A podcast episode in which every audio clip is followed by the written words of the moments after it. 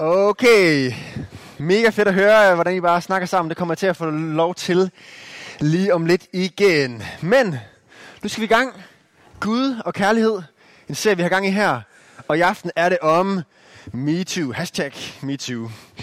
Og øh, det er jo simpelthen, fordi vi er midt i en serie her. Det er jo sådan, at vi her i dagligstuen elsker at køre serier, prædikenserier, og øh, vi har altid skiftet lidt mellem sådan bibel, serier, hvor vi har kørt sådan en, for eksempel bog i Bibelen igennem sammen. Og andre gange kan vi mere sådan nogle kulturelle serier, og ser på, hvad har kristendom egentlig at sige ind i vores kultur lige nu, i de her, de her spørgsmål. Og I kan nok regne ud, hvad det er, vi har gang i lige nu. Det er det sidste, hvor vi taler om ting i vores kultur, der fylder rigtig meget. Det er jo den her serie, vi har her, Gud og Kærlighed, hvor øh, Victoria sidste gang talte om øh, det at være single, det meningsfulde single-liv. Mega fedt, gå ind og øh, find vores podcast, hvis du missede det. Det var en rigtig øh, god tale. I aften er det MeToo. Næste uge er det det formålsbestemte forhold.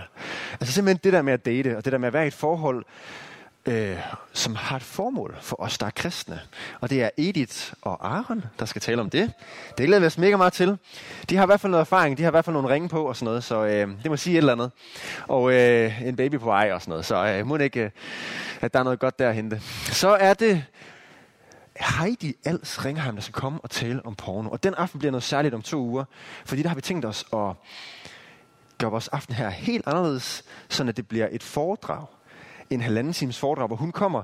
Hun er sådan øh, en ret dygtig, halvstor kanon, der kommer fra København, øh, fra mediesundhed for børn og unge, og er specialist i sådan noget her med porno.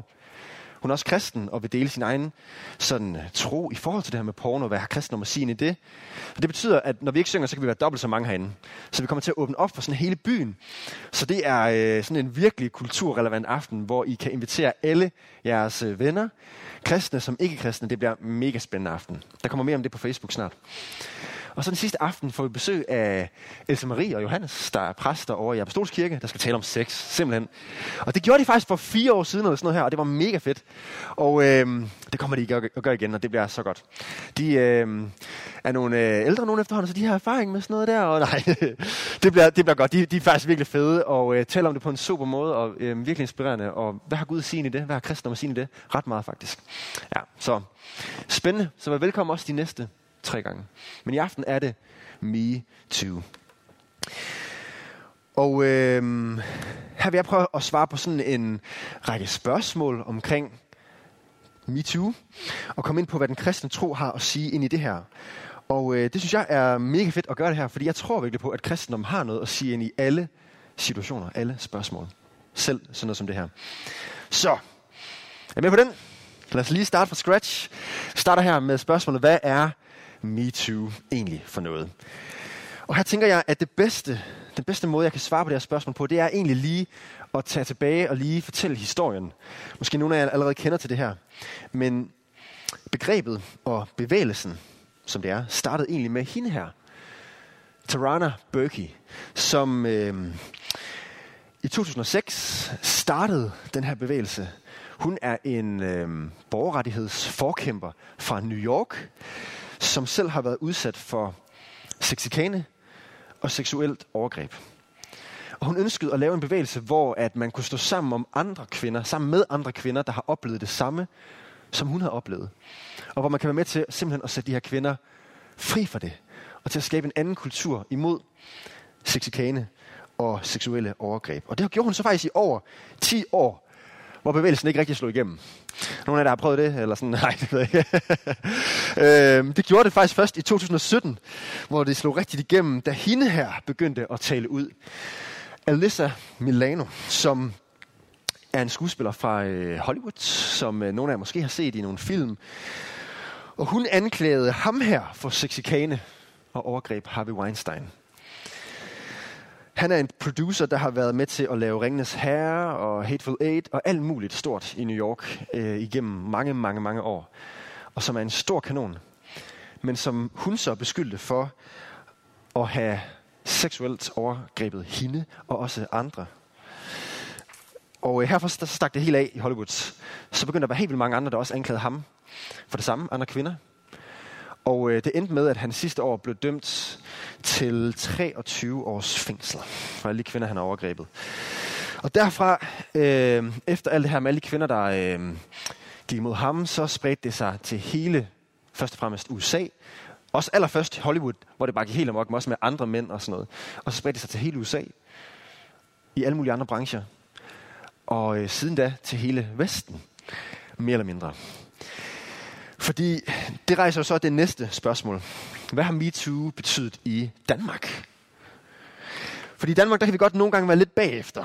Øh, og øh, i den første MeToo-bølge i 2017, der var vi også bagefter. Det, det ramte ikke rigtigt. Altså, vi lader nok mærke til, de kan nok huske det for fire år siden, ikke også? Der skete noget, vi begynder at snakke om det, men altså, der skete ikke det store vel. Men så var det jo sidste år til Zulu Comedy Gala, at hende her, Sofie Linde, stillede sig op og fortalte sin egen historie om en stor tv-kanon, der dengang hun var 18 år og lige blevet ansat i DR, øh, oplevede den her tv-kanon, sagde, hvis du ikke går med ud og sutter min PIK, så ødelægger jeg din karriere, så ødelægger jeg dig. Og herefter så var der over 1600 kvinder fra mediebranchen, der skrev under på et brev og bakkede øh, Sofie Linde op. Hun fik også en hel masse kritik. Men der var alle de her andre kvinder, der også kunne fortælle om lignende historier. Nogle gange sådan sproglige, seksuelle øhm, krænkelser, og andre gange fysiske krænkelser. I hvert fald en kultur, som var frygtelig at være i, sagde alle de her kvinder. Og sådan fortsatte det til alle mulige andre brancher, blandt andet hos politikerne. Og det førte til en masse øh, store øh, mandlige ledere, der har måttet trække sig fra deres poster. Overborgmester i København, øh, Frank Jensen, øh, partiformand for Radikale Venstre, Morten Østergaard, øh, redaktør for Ekstrabladet, øh, Paul Madsen. Og i mandags, jeg ved ikke om nogen af jer så det, men der kom der jo en øh, DR-dokumentar misbrugt i en frikirke øh, hvor en udenlandsk præst i sådan en international kirke har misbrugt kvinder, og det er jo frygteligt. Øhm, men det gode er jo, at øh, han er blevet opdaget i det, og det kan man sige generelt, og at det bliver sat, der bliver sat en stopper for det her, når det sker. Men det har betydet mere end bare de her mænds exiter. Det har også betydet noget for sådan hele tankegangen i Danmark. At man begynder at tænke anderledes. Både som mænd og som kvinder som mænd, at det nok ikke er i orden at gøre det her, og som kvinder, at man ikke bare skal acceptere det. Man begynder at få et andet mindset. At det ikke sådan i samme grad er acceptabelt at ja, seksikane, sexikane, eller seksuelle overgreb, eller bare en kultur, hvor man taler om det, som om man vil gøre det, eller sådan på den måde. Og det synes jeg er fantastisk, at man er ved at gøre op med det her. At man i stedet for at have nedladende kommentarer om kvinder, om deres udseende eller sådan upassende seksuelle referencer, man stopper det. Og at man mere bliver lige. Og jeg ved, at det her måske sådan kan være et lidt ømt emne sådan at tale om, men jeg tror, det er godt. Det tror jeg, det er. Også for os som kirke. Og vi skal ikke stå bag os i den her snak og komme alt for sent med til at snakke mere om sådan noget her. Fordi der er rigtig, rigtig meget evangelium, gode nyheder sådan ind i det her. Så derfor så gør vi det, som vi altid gør her i dagligstuen, hvor vi stiller et spørgsmål. Jeg stiller et spørgsmål til jer, og så kan I snakke om det med jeres sidemarker.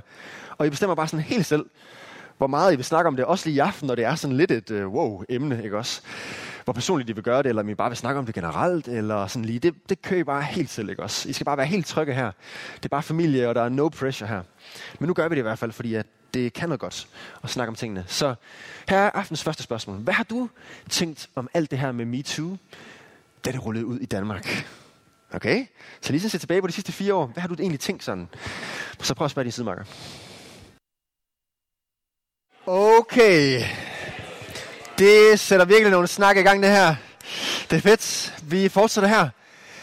Og øh, jeg, jeg fik ikke sagt det før, men altså selve hashtagget MeToo er jo så det, man begyndte at bruge på sociale medier. Og det, som hende der, Alyssa, særligt brugte, øh, hvor det stak helt af, og helt mange andre begyndte at sige MeToo. Altså på den måde, altså, også jeg, også jeg, jeg har også oplevet det der, du har oplevet øh, med overgrebet. Så det er derfor, det hedder det, som det gør. Okay, nu har vi snakket om, hvad det er, hvordan det har set ud, og nu kommer det næste spørgsmål, det største, vigtigste spørgsmål i aften. Okay. Det spørgsmål øh, er, hvad har kristendommen at sige ind i MeToo? Og her er fire ting, som kristendommen har at sige. For det er virkelig meget. Altså sådan, det er fire sådan kategorier her. Det første her, det er, at mænd skal ære kvinder, ikke udnytte dem. Så er I klar til noget Bibel? Nu skal vi læse Bibelen sammen. Se om øh, vores øh, gamle Bibel har noget at sige ind i det her. For det tror jeg, den har. Det er ikke en død bog, det er en levende bog, det er Guds ord, som kan tale selv ind, selv ind i sådan noget her.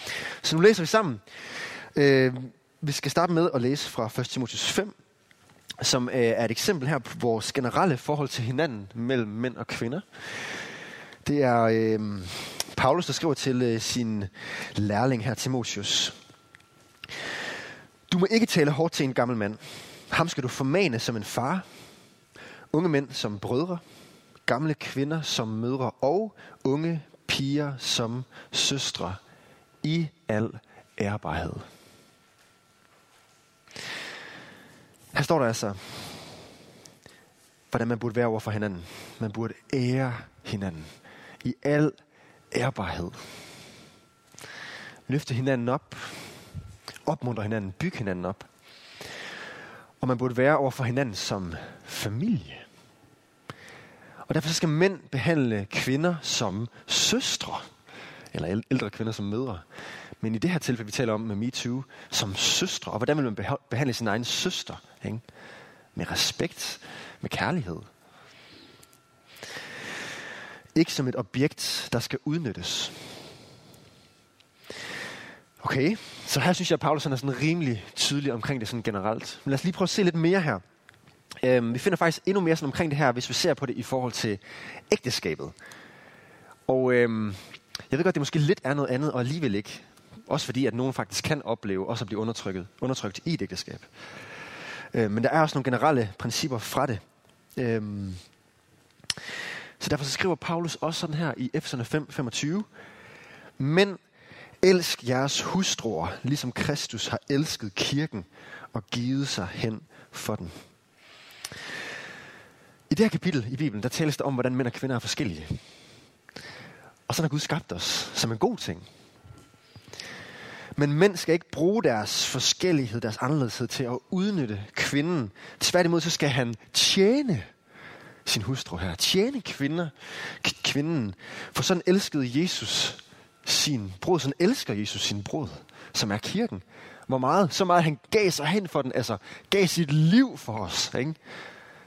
Så det er sådan, mænd burde være over for kvinder. At man er villig til at ofre sig. Ikke? Man er villig til at give sig hen. Jesus kunne aldrig finde på at udnytte os. Han offrede sit liv for os i stedet. Eller se det her eksempel fra øh, Peter, Jesu disciple her, 1. Peters brev 3, 7. Der siger øh, Peter det her.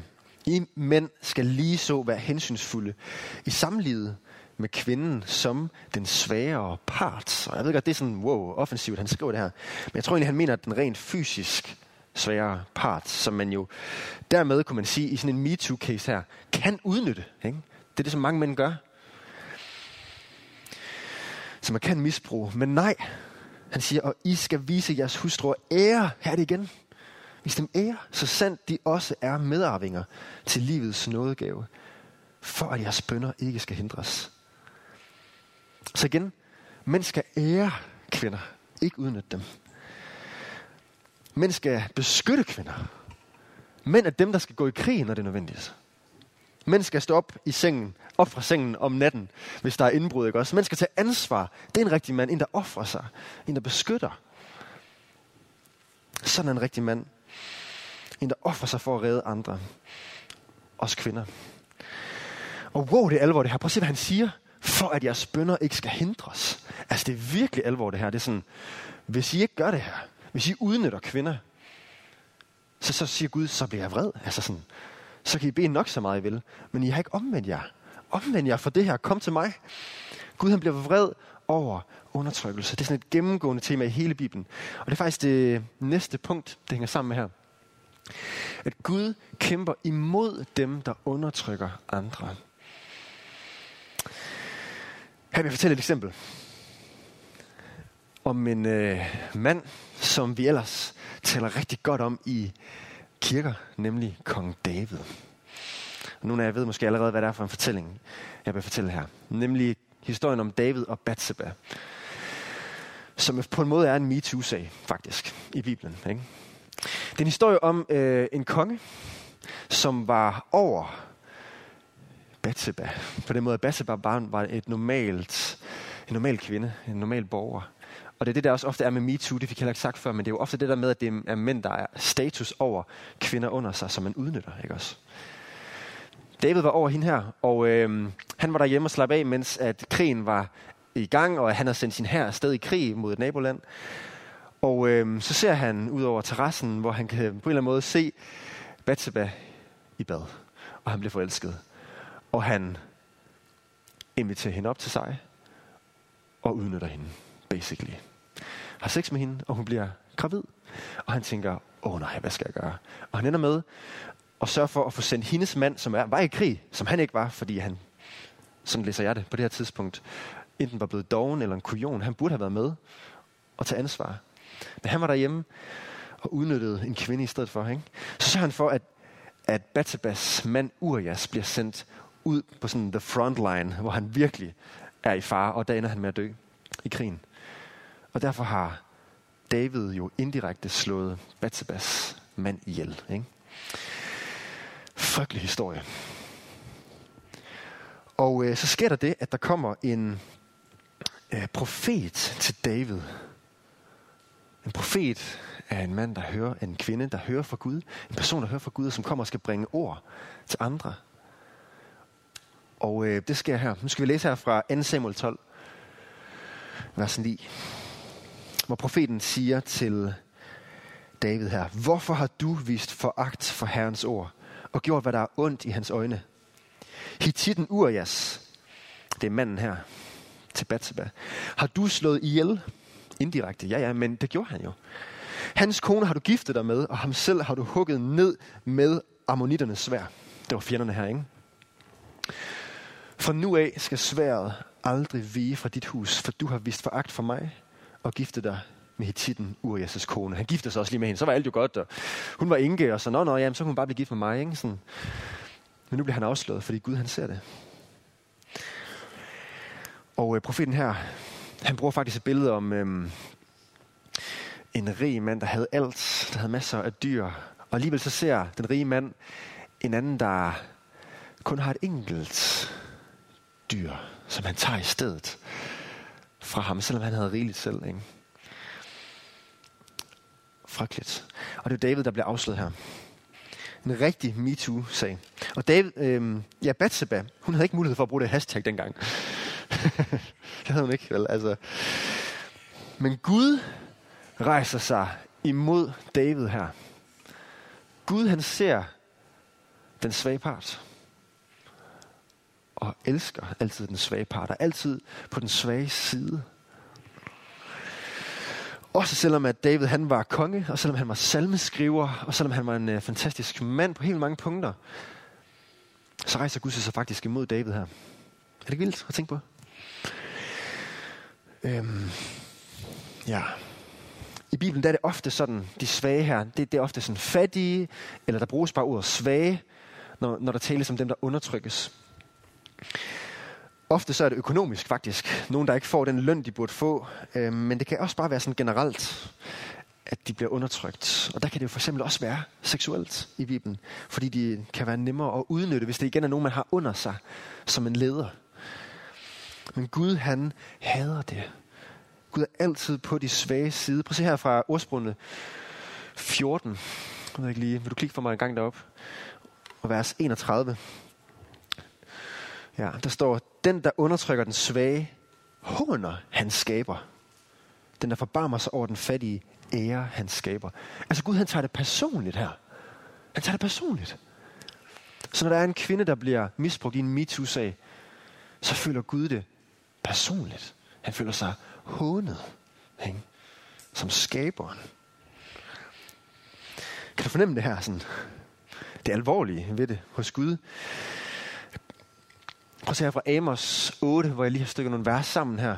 I vers 4, der står der, Hør dette, I som knuser den fattige, og vil gøre det af med de hjælpeløse i landet. Vers 7. Herren sværger ved Jakobs stolthed. Aldrig glemmer jeg nogen af deres skærninger. Og ned i vers 10. Jeg forvandler jeres fester til sorg og alle jeres sange til dødsklage. Hallo, det er alvor. Wow. Gud han bliver vred her. Han straffer dem, der undertrykker andre. Og han ønsker at sætte de undertrykte fri. Og det er faktisk en god ting, det her, at Gud han bliver vred. Hvis Gud han bare var passiv og sådan, nå ja, det går nok. Hvilken Gud vil han så være? Gud han er en Gud, der siger nej til uretfærdighed. Der siger nej til udnyttelse. Siger nej til undertrykkelse. Det er en god Gud, vi har på den måde. Ja.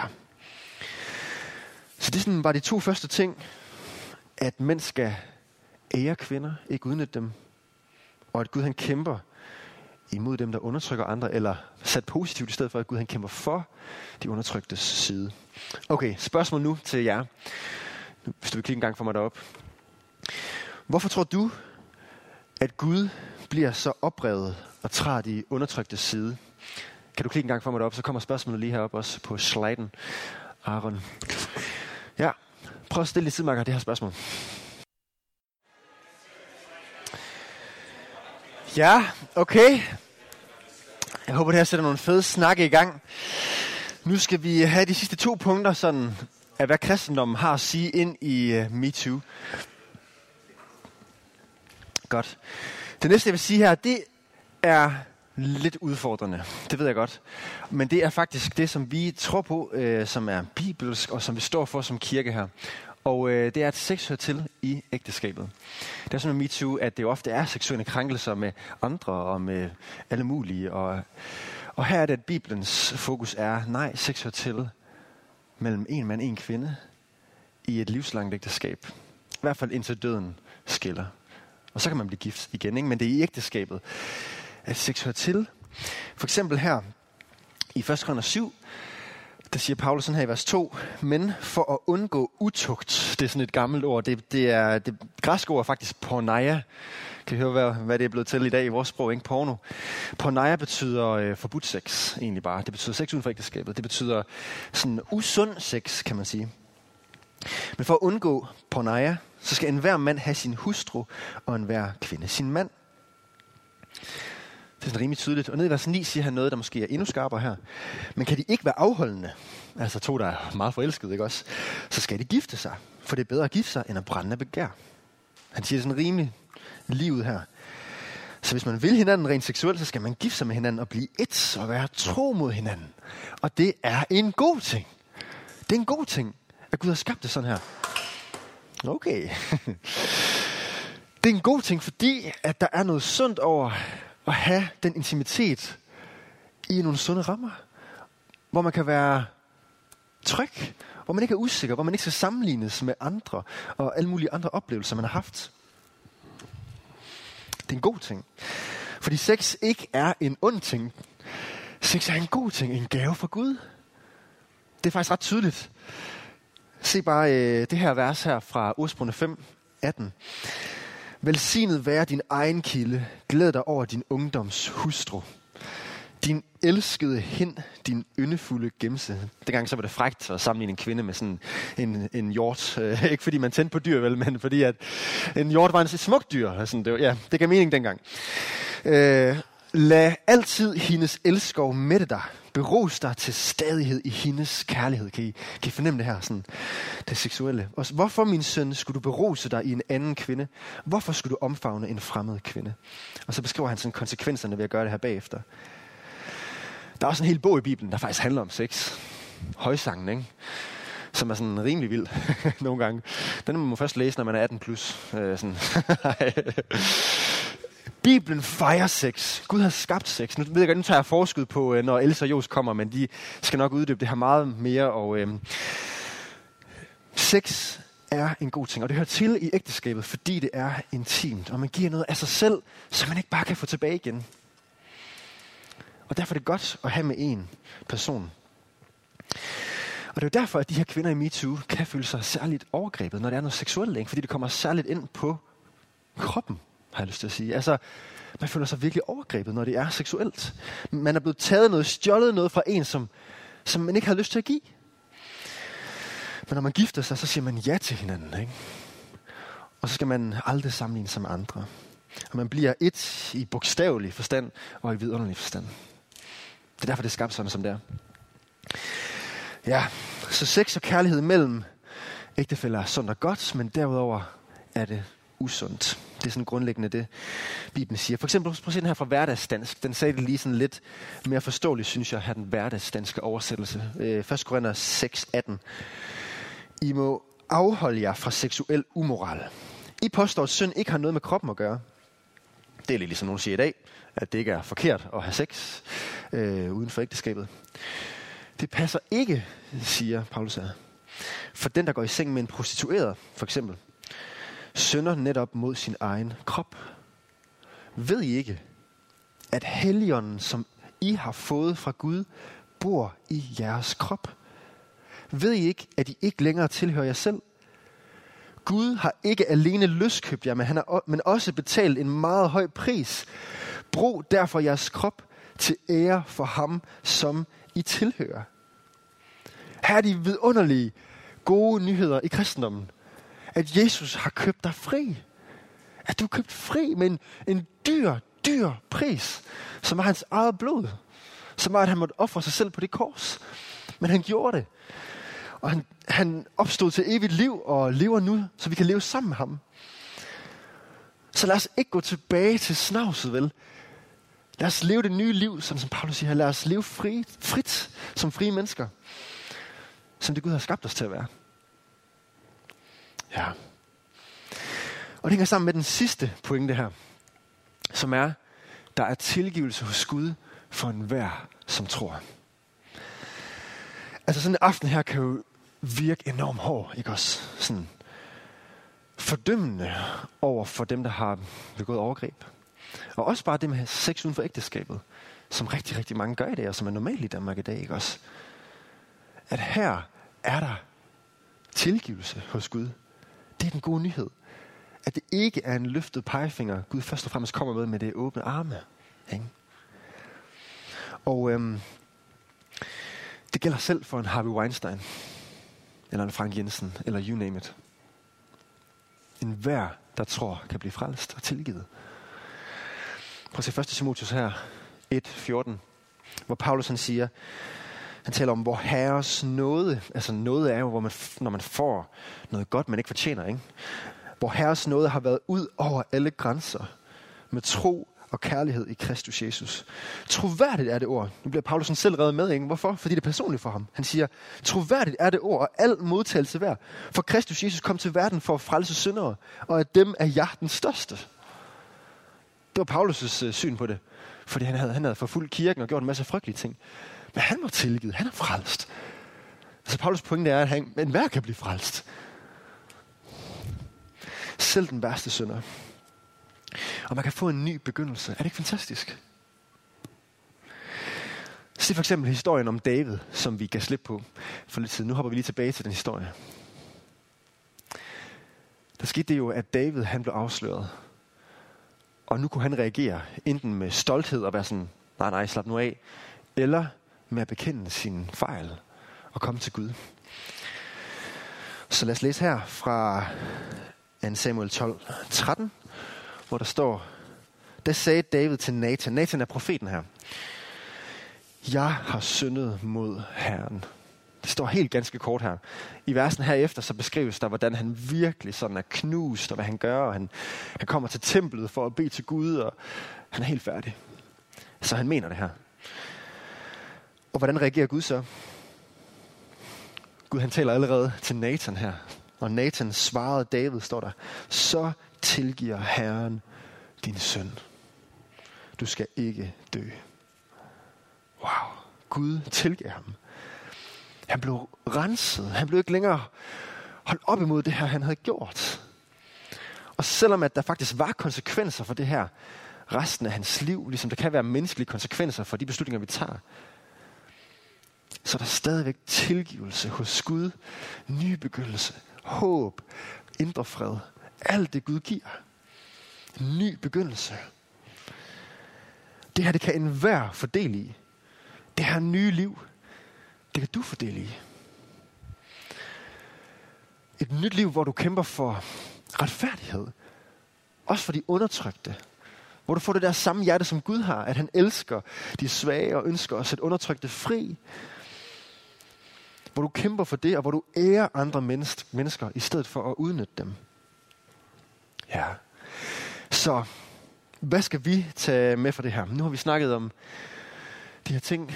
Øhm, hvordan kan vi hver især gå med i kampen imod kvinders undertrykkelse?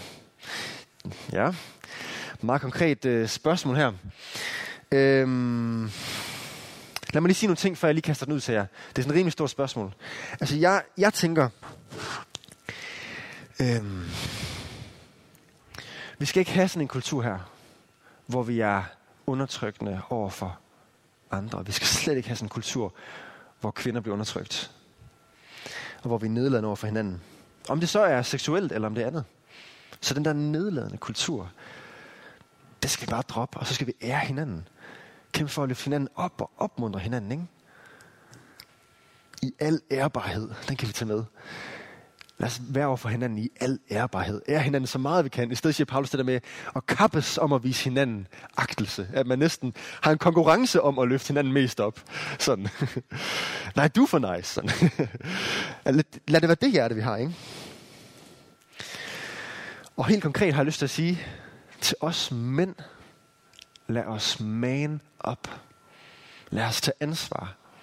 Lad os være rigtige mænd, der tager ansvar og beskytter andre, beskytter kvinder.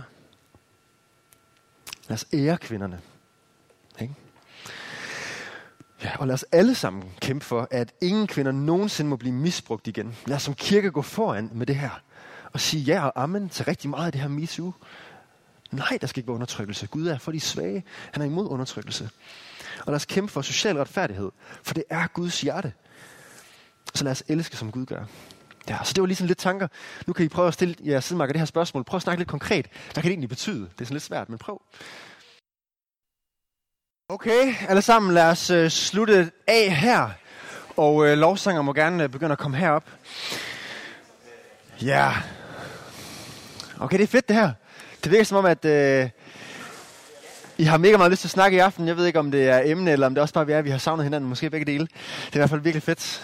Lad os også blive ved med at have de her snakke øh, bagefter. Ja, okay. Så lad os kæmpe for det her som kirke. Lad os kæmpe for øhm, alle menneskers frihed, alle menneskers rettigheder. For det er det, Gud gør. Det er det, Gud elsker. Og lad verden, lad, lad Danmark se, at vi som kirke har en vidunderlig Gud på det her punkt. Og han er med i det her. Og lad dem blive tiltrukket af vores Gud i det her. Ja. Skal vi bede sammen? Ja. Gud, vi beder dig imod al undertrykkelse af kvinder i vores verden. Gud, vi beder imod al øh, udnyttelse og alle onde intentioner fra mænd. Vi beder imod alt det her, Gud. Vi beder for frihed for kvinder. Vi beder for frihed for kvinder i vores verden, i vores land. Kan vi bede for, at vi må få lov at se, at det bliver anderledes, og at den her bølge må være god og må være for dig. At du må komme med frihed, Gud, til de undertrykte. Kom med frihed, Gud. Og hjælp os som kirke med at kæmpe for de undertrykte side.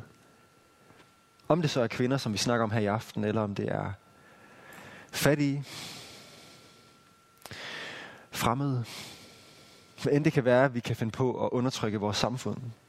Gud, hjælp os med altid at være på de svage side, ligesom du er. Du elsker dem, Gud, og du er altid imod undertrykkelse. Lad os kæmpe for social retfærdighed, Gud, ligesom du gør. Lad os være dine hænder og fødder i den her verden, Gud. Lad det ikke bare være ord for os, men lad os leve for det.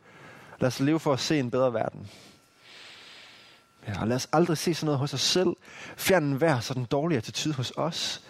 Fjern hver nedladenhed hos os, som det er seksuelt eller noget andet. Gud, lad os i stedet være ærende over for hinanden. Lad os løfte hinandens op og kappes om at vise hinanden agtelse, som Paulus siger. Lad os kæmpe for at ære hinanden, Gud. Lad os have en lyst til det. Lad os være gode til det, Gud. Ja, hjælp os i dag. Kom Helligånd og fyld os. Og tal igennem os. Og må vores ord altid være til opmundring, Gud. Må vores ord altid løfte andre mennesker op og opmuntre. Det beder vi for, Gud. Ja, lad os ligne dig mere, Jesus. Tak for det, du gjorde. Tak, at du elskede os, din brud, så meget, at du gav dit liv for os. At du er det modsatte af MeToo. Du er den, der offrer dig for os, Jesus. Tak for det. Vi elsker dig for det. Og vi tager imod din gave. Og vi beder dit vidunderlige navn, Jesus. Amen.